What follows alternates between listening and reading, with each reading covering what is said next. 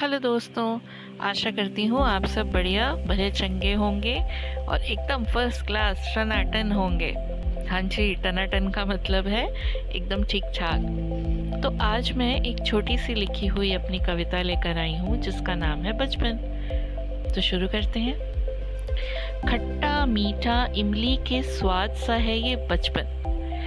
People के पेड़ पे झूलों सा मज़ेदार है ये बचपन। माँ बाप की डांट से जो सवरता है, इतना नादान है ये बचपन।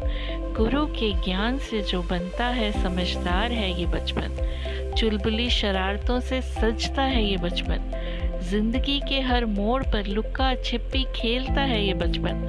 हमारा एक हिस्सा बनकर हमारे साथ चलता है ये बचपन। बचपन बीत भी जाए फिर भी सबको खुशनुमा लम्हों की याद कराता है ये बचपन।